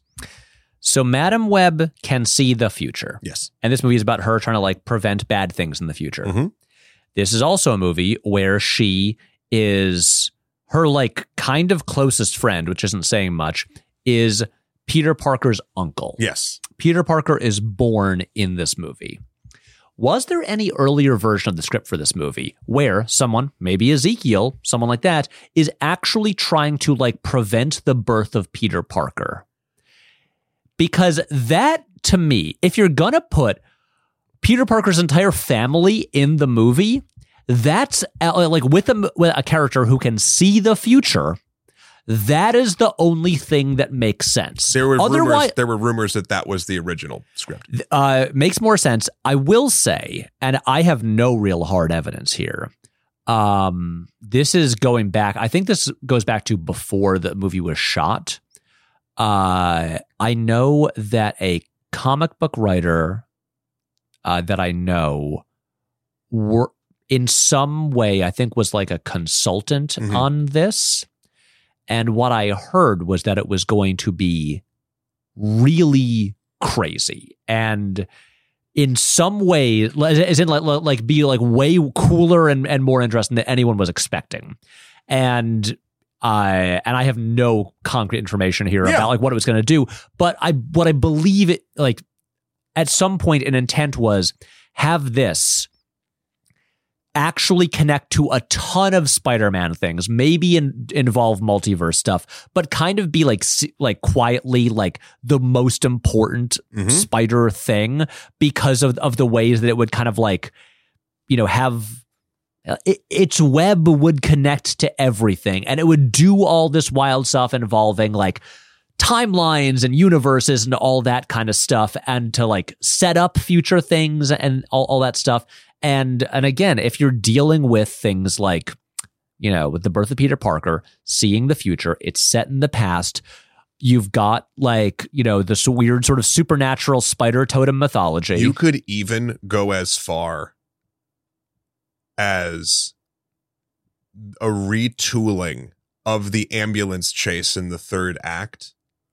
Like that could have like he's literally chasing uh well a, a car, but eventually an ambulance. Dakota Johnson also hits Ezekiel twice with vehicles. I think it's very funny. Uh once through a raised somehow behind a, a big Times Square esque sign uh, uh, uh garage. Like it does feel like the entirety of what Ezekiel should be doing is killing baby Peter Parker. yes And and I, I'm gonna go further down this rabbit hole and say I think one of the most damning pieces of information that points to that is the fact that 90% of his dialogue is ADR'd. I have not seen in a in a major motion picture more cutaways from a main actor's face in a scene to words that don't make sense coming out of his mouth for the other 10% we see his mouth. Mm-hmm. Like and and not only like look, here's where I will compliment the film, not the experience of watching it. If the original intent was to do something like kill Peter Parker as a child, and if the original intent was to maybe not uh, show even remo- remotely these women's futures, like what if there was a bunch of spider totems, one of them Peter Parker, and they were also these human girls that were like going to, and like what if he one by one kills these girls, and Peter is the last one, right? Like there's a build up there that makes Ezekiel dangerous. It makes it make all sense, etc. And then when they realized for whatever reason, It's just the Terminator. it's just Peter the Parker. Terminator. But like it's the Terminator, but like he succeeds three times out of four. And then that would set up why only there's really one spider person. Like, do you know what I mean? Yeah. So so but that is why like and I, it's funny. I think even there was an interview with Sydney Sweeney. God, she said something that actually ties into this. She said like she was ups like I can't remember. It's like something like she was upset in the beginning that she wouldn't get to do like a bunch of stunts or something, but then she's like, I just want to do one thing. I just want to be upside down. That's all I fucking want. I saw She, this. she is. Yeah, yeah. Hey, she and got her goes, wish. And she goes, she goes, I saw uh uh Julia Cornwall, Spider Woman. There's this cool shot of her upside down. That's how she enters rooms. Like, I want to do that. And so I'm wondering if uh, just different pressure from different people and in the reworking, they came up with this weird dream sequence idea to try to set up like I could see a version of this movie if it was about killing Peter Parker that we never actually saw any of the the girls in their costumes because as you said it doesn't make sense because we don't know how they get their powers that we see them in the costumes Yeah. It's also it's wild thinking about like, you know, obviously there will not be a sequel to this, but like if there was a sequel and you just be like so they got to all get their powers at the same time. Otherwise, this is the most insane coincidence ever. Yeah. I will say this also, and this is the thing with me in the comics. It um, uh, there are some instances with like solo characters Mhm. where I'm just like, it kind of diminishes them if you add too many really similar characters around Yeah. them. Um, but because this is a thing, like, like I know we've been talking more about like why this movie exists and how it ended up this way and what it maybe could have or should have been instead of the movie itself. But I think we've kind of hit on the answer here because for a long time during this conversation, I kept just thinking, why wouldn't you? I mean, like, obviously, you know, they didn't know when they conceived it that although she was popular at the time, they, they didn't know that like Sydney Sweeney would be like, you know, Yeah. where she is now. But even like, you could just take Dakota Johnson. Why wouldn't you just make a Spider Woman movie? why wouldn't Instead you of- make her well i don't think they have the rights to jessica drew to be perfectly honest but you know what, Matt? I don't know if you saw Madame Web, but there are three other Spider Women. yeah it's fair Yeah. but Pick she looks the of most like jessica drew in my in my head She does. Yeah. But also, you pick any of them. Yep. And I'm just like, they'll have cool costumes. Look, they made they made a whole costume like you know they they put on the on the actor. Any of those, I feel like, and, and you and it's it, look not to like sound really cynical about this. As if- what but uh, as if like or, or like talk like I'm a very cynical studio head uh who who's gonna like you know uh co-opt like you know uh progressive ideology and and wokeness just for the sake of making money but if I were Sony and I was realizing that we're not very good at this Mhm. what can we do you've made a contract with another company that states you're not very good at this. exactly. So uh, we, we we're bad. Please make our movies for us. But if I was Sony, you know what I might do? I might scroll down my list of things I own and go, hmm, we have a Spider Woman. We can make a female Spider Man. She'll be like Spider Man, but she's a woman. And you know, we still it's like look th they made a couple wonder women and they made uh you know the captain marvels and stuff like that but still you know there's like a dearth of female superhero movies and we can at least be like we got this one, and it's like Spider Man, but she's a lady. It just that feels like studio head thinking to me. And considering that they made a movie that that puts three Spider Women on screen for like not even a minute of Nope. screen time, I'm just like that. Like objectively, would have made more money, Yeah, even if it but sucked. it wouldn't have had the name Web in the title. No, Or- but- well, actually, it could have been. It could have been the Web of Spider Woman. Uh, it could have also meant, you know what it would have in the title? Hmm. It would actually have Spider Man in the title because the word man is in the word woman. They could. They could do a whole bunch of graphic design.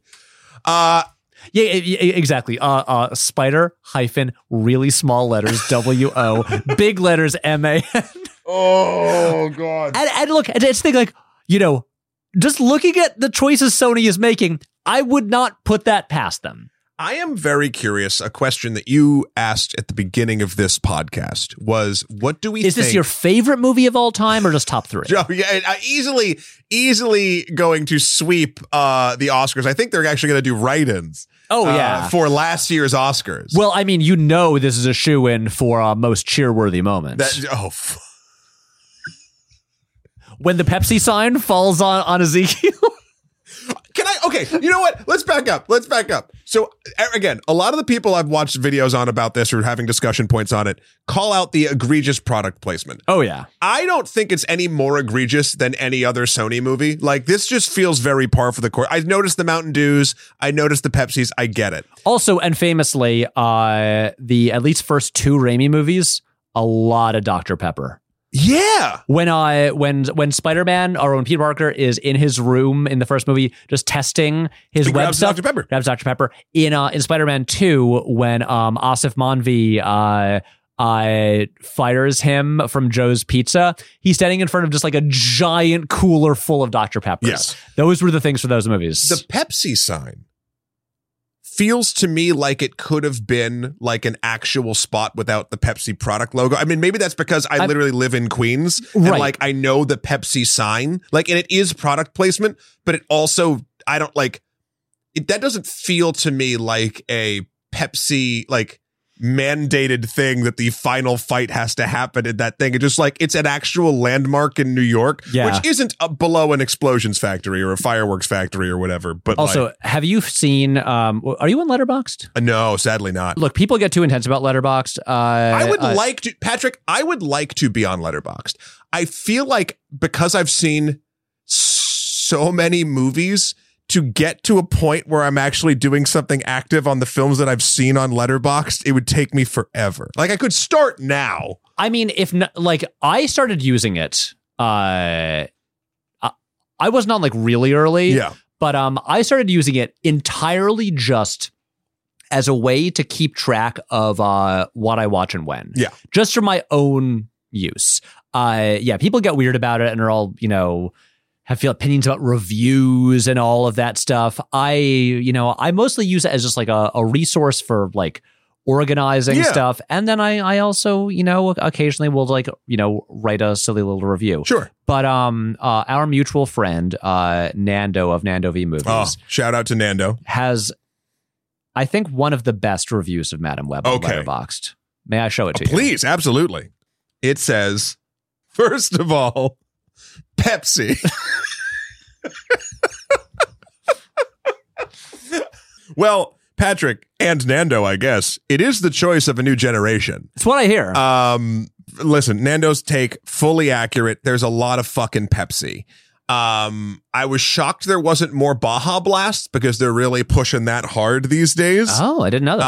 Um, but uh, well, it is set in 2003. that is true. Baja Blast did not exist then. Though I think the flavor of Mountain Dew they were drinking at lunch when it was Ben and Cassandra talking also wasn't out then. But listen, I'm not going to go into the bullshit time jumping. The, a lot of the songs they used felt later. The fashion felt later. The PSP did not come out until 2005 and they were playing it on a subway and or that man was playing it on the subway in 2003. Yeah, I, I'm thinking about the soundtrack. It um, I someone I saw pointed out online that Toxic was not released as a single until 2004, but I'm not going to complain too much about that. It opens well after the opening scene, but like when it, it intro uh, in the first scene that introduces Dakota Johnson. They're playing a Yeah Yeah Yeahs song Yep. that I think is off of Fever to Tell, and so I think that's era appropriate.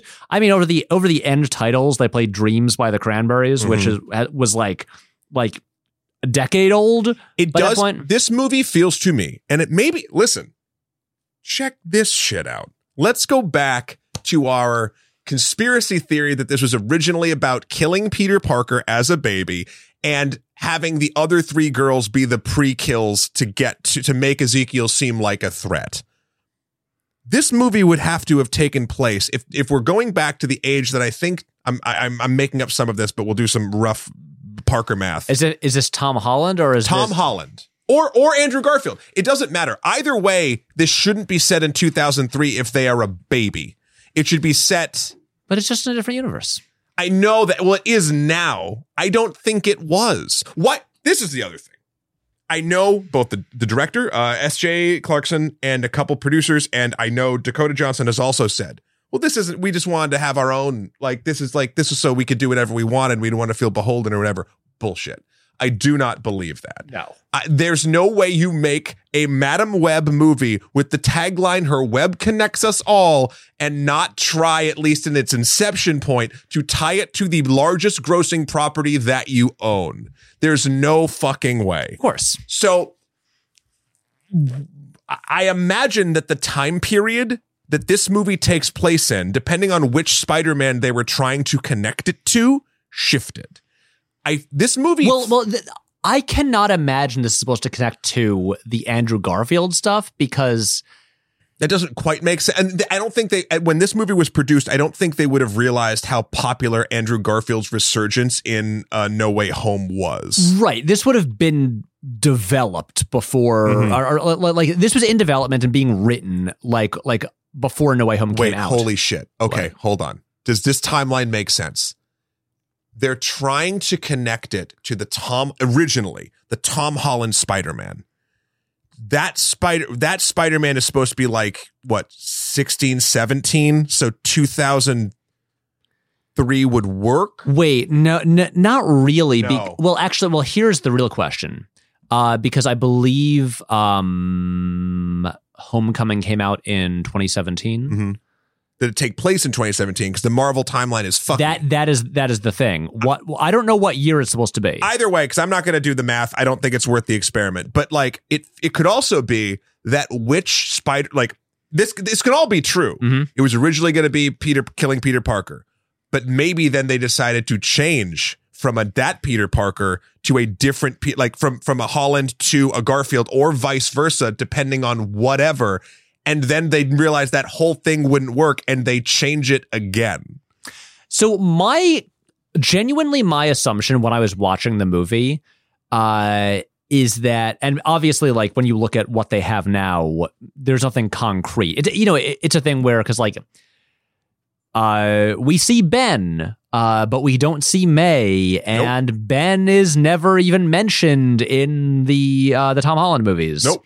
Um and so but genuinely while watching it knowing that like uh you know the venom movies are in their own universe and it Mhm. might be the same as as morbius uh stuff like that i i just fully assumed like this is just another universe now because of between no way home and and the spider-verse movies i'm like the multiverse thing just so ingrained in all of this that it's so easy to just be like it's a different universe whatever it's it, it's a universe where everything is really really really similar except i don't know he was born two years later Right. than he was here so yeah so i it, But I- it's yeah. it's just hard to say because they clearly cut out so many like more specific references to Peter Parker that it's I mean it's just li- like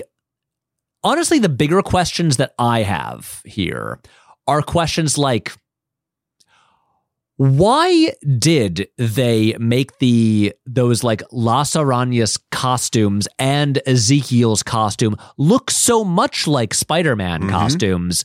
So is the implication to be like uh Spider-Man based his his his own costume on this spider tribe in the Amazon. genetically because the spider that they were experimenting on like we're just making shit up at this point but like yeah The, the, okay, there were there were two other things that I I wanted to bring up about Okay. this movie. Um, the first actually is that while this is a bad movie, it's a surprisingly okay New York movie. yeah i'll give you that As in, it shoots on location in New York City more than the MCU movies do. uh, which is nice to see. Uh, it goes to Queens, where we are currently recording this podcast. Mm-hmm. That's right. Took me four trains to get here. so sorry no, it's a, it's fun. You look, look, look. Uh, you came to Brooklyn to to watch i the did movie. i did Yeah, uh, and they have that big Pepsi sign in Queens is Mhm. actually like a major location in the i've movie. been I've I never have. oh it's fine Uh, the parks around it are neat yeah.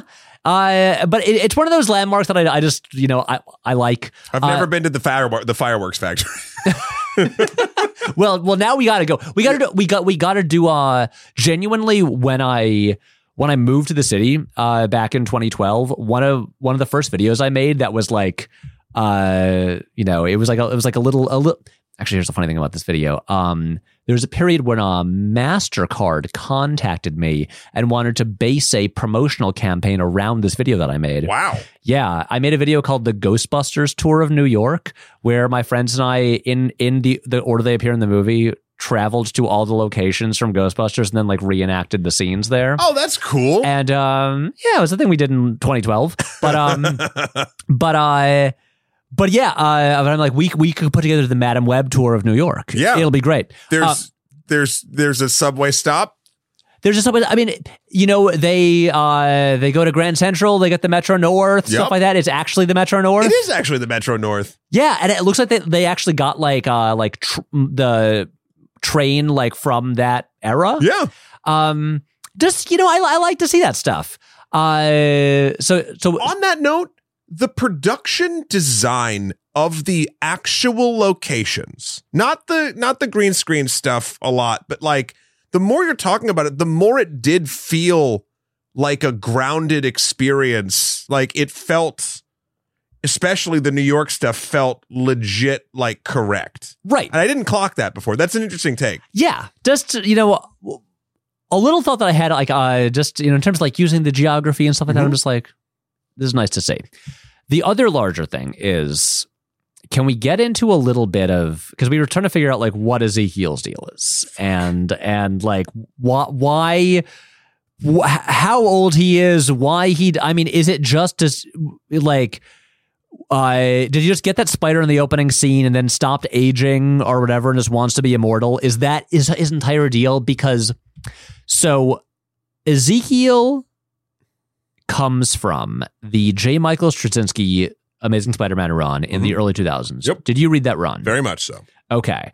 Yeah, that was it was a to those listeners who are not comic book people, it was a thing like Spider-Man comics had been generally not great for Yep. many years. Like obviously there was the Clone Saga for a long time in the mid 90s, but then after that the whole late 90s just nothing memorable. Like I think Howard Mackie was writing Spider-Man for a while.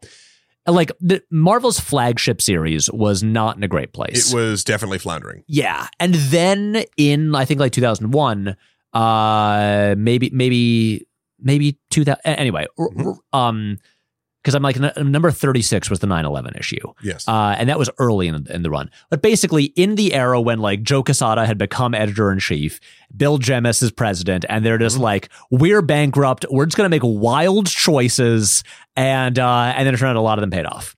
And and they're like, let's get the guy who created Babylon Five to come in and write Spider Man. And uh, and it was and it really energized A uh, thousand percent. It's what yeah. got me collecting graphic novels again. yeah. And uh and yeah, Spider-Man was like a, a big thing again. And it was a really popular book.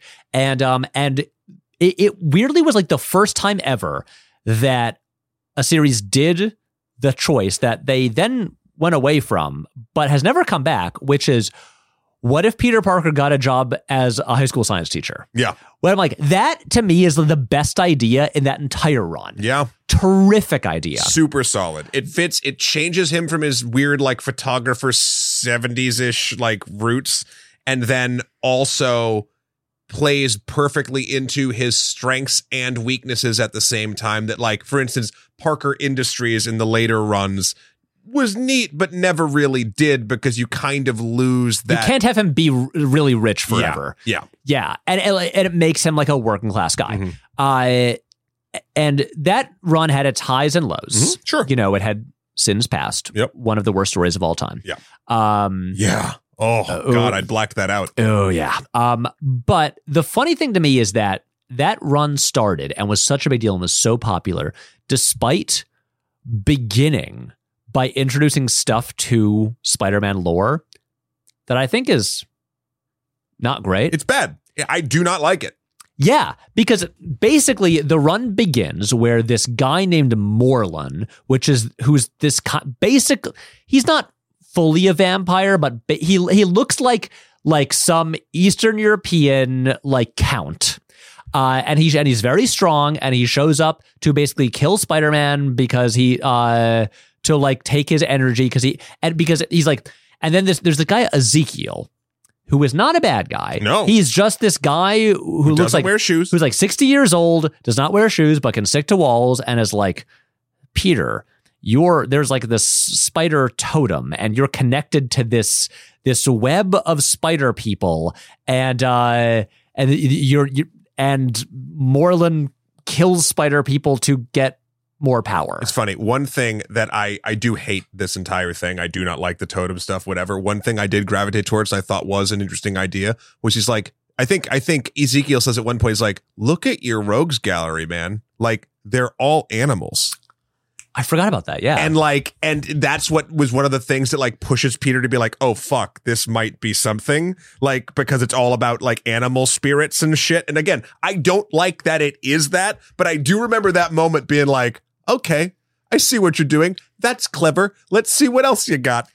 I mean, it's one of those things when you're writing a character who has been had like thousands of stories over like 60 years where I get the impulse to throw in this big thing that that that that says like now you have to re-examine everything and uh and maybe their origins are actually tied to something else. And it also does do the thing because it was floundering. Like they, they needed to inject it with something. So take Right. the fucking swings.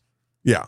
But yeah, but it's funny to like look, I I haven't reread that run in, you know, like since it Yeah. it came out, but it is but you know, I'm I'm kind of fascinated by like the legacy of it. Uh, I mean, for instance, you know, it famously the run ended uh, with the story "One More Day," famously very bad. Uh, Straczynski didn't even want to write it and tried to take his name off of it. And um, but that story, universally hated, uh, kind of became the in, the loose inspiration for No Way Home. In a weird way. Yeah, where he's like, "Can we do a spell that makes everyone forget my secret identity?" I- yep. yeah, you've got that kind of thing, but then, but yeah, you have that opening, uh, that opening thing with with Morlun and the Spider Totem that has mostly been kind of swept under the rug and Mhm. does not come up much in comics. And yet, when they made this movie, they were like, "We're not going to mention the totem stuff, but let's, for some reason." Pull Ezekiel into this and s- sort of supernatural, mystical spider stuff. What if there are other spider people? And and to me, all it does is make everything very messy and confusing. And I'm just like, okay, so wait, so what now in this movie?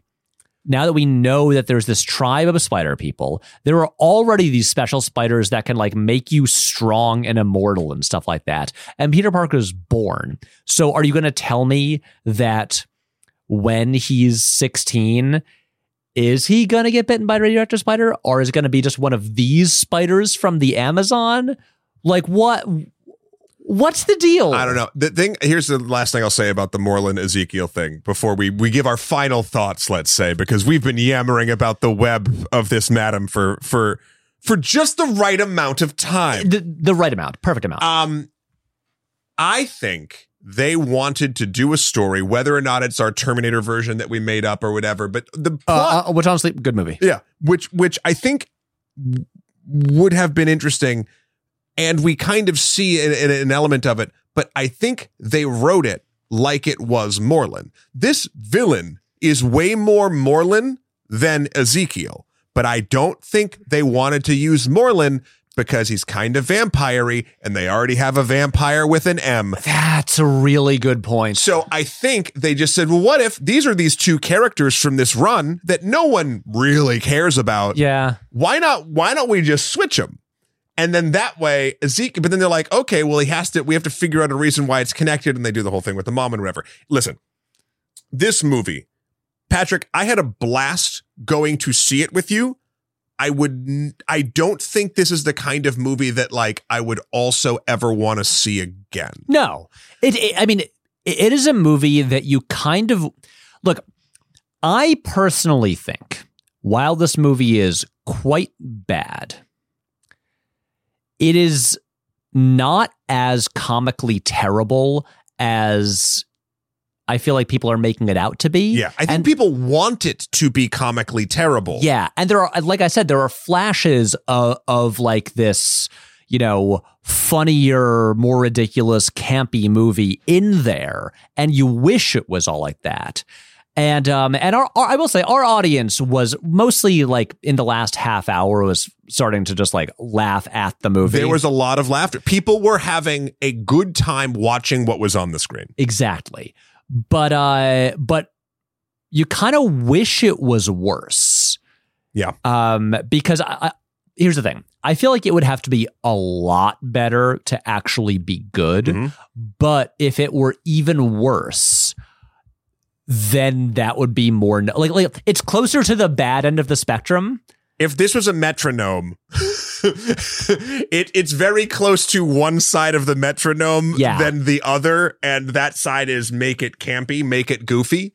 Uh, and th- and again, I go back to Sony just not sort of anytime it even has something that's bad that seems like it has like a spark of of of greatness somewhere in it, it doesn't feel like they notice or care. It doesn't. And it's funny because I, genuinely I feel bad for SJ Clarkson here. Me, t- I- that was my last point. I do. I think, and again, she this is her first feature, She is but she's done a she's, ton of she's television. been doing high profile TV for so many years, has directed on basically every show. And uh, I'm just, and look, I'm sure she was excited to get hired for a big studio movie, and I cannot imagine she is happy with how the process went. the mistakes and the the the the the shittiness of this movie. This is a weird thing to say, and I don't know if I've ever said this as confidently as I will now. Do not feel like directorial mistakes. I'm not. I'm not saying that maybe there were choices that she made that di- that didn't work well or like whatever, but like the true original sin of this this movie feels far more producerial to me than directorial. It really does. I will say, I like I said before, um, I do wish that this had been directed by someone who is like more of a visual stylist Yeah. who uh who kind of embraced the ridiculousness of it. And I feel like she's usually uh and like I don't know what you know what thing I like what things are reshoots and what aren't. I don't know what was you know how much control she had over anything in there. Uh but it, it does seem as if like she was trying to make a fairly serious, straightforward movie. The action and the killing when they see before the thing, like when the when the characters die and that resets or whatever, like some of it's brutal. Like I Yeah. think Sydney Sweeney dies like two or three times in a brutal fashion. Yeah. and then it resets. And I'm like, oh, like this is someone who knows how to make something scary, but the movie is actively fighting of like that, that even that impulse. It is. It, it is just the movie is inherently so silly that I feel like you can't run away from the silliness. yeah, And uh, and so I don't know if if she had not been interfered with, I'm still not sure hers would have been good. Um, but, but, it, would have been bad much differently. It it, it it it would be, and it just it the thing that I just keep coming back to is just the big question of what does Sony think these movies are actually going to be? Like, if you're going to make a Madame Web movie, why are the executives micromanaging the hell out of it? You know, to try to turn it from something uh, dumb and bad into something equally dumb and bad. This is not Captain America trying to connect to a larger popular thing. No, just look, guys, you have the simplest thing. You have like the simplest job in the world right now. You have a bunch of spider characters, and these things cannot ever connect into a cohesive universe. Just and, and like with some of these cases, like with Morbius, Daniel Espinosa, pretty solid director. J.C. Chandor did the Kraven movie. You know, Curious about that? uh, y- y- y- the guy who did like a most violent year and Yeah. like triple frontier and stuff like that. And, and I'm just like, this is look, look like uh, honestly overqualified for this kind of movie. Just let them do the movie and and ju- look and just collect the money. If anything, by demanding like these reshoots and stuff like that, you're just making them cost more and you're making it worse for everybody. Guys, it, it's a, or actually, you know, here's a better idea. I have a better idea. Sure. Okay. Well, my first idea, my, my pretty good idea is uh, stop micromanaging your dumb uh, Spider-Man movies without Spider-Man. Right, right. Yep. Good good advice. Yeah. Uh, my second idea um, is just stop making them Mhm. and uh, just I don't know, spend that money on like anything original. Sell the rights back. Yeah. Sell the rights back. Maybe dump a little more into the into the PlayStation brand. I, I'm a Sony household. I'm a PlayStation uh, ride or die. I will try to defend what they do. I wish they'd make some better decisions there too. The the company as a whole is not instilling a ton of confidence in me. I mean, I don't know how much control like Tom Rothman has over I know. PlayStation stuff. But I'm just saying, I'm making shit up now. I'm like, yeah, Sure. sell the rights. Yeah. Go maybe spend some money on some other things. yeah, this is uh it's it's just it is wild to me to hear about executive like, you know, these executives thinking they are like Kevin Feige and like having to have their fingers in every choice on this movie. Yeah. No, I think Just listen, stop it. That is a that is a wonderful place to end it. Patrick, the best thing about Madame Web was that we got to talk about it for nearly two hours. Uh, thank you so much for filling my intrepid New Zealander's shoes while he's away. My pleasure. I just want to say, uh, Shahir, um, I expect you to catch up on Madame Web Yeah, and report back to us with your thoughts. Uh, Patrick, when you are not gracing us with your presence, where can people find you? And I believe by the time this airs, there might be something new from you out When does this episode come out? Sunday, Oh, oh, yes, yes. Uh, um, Saturday on Nebula. uh, hey, Subscribe, Nebula link below. You know the deal. Well, hey, on Nebula and on YouTube, uh, you can watch um, the the videos I make where I.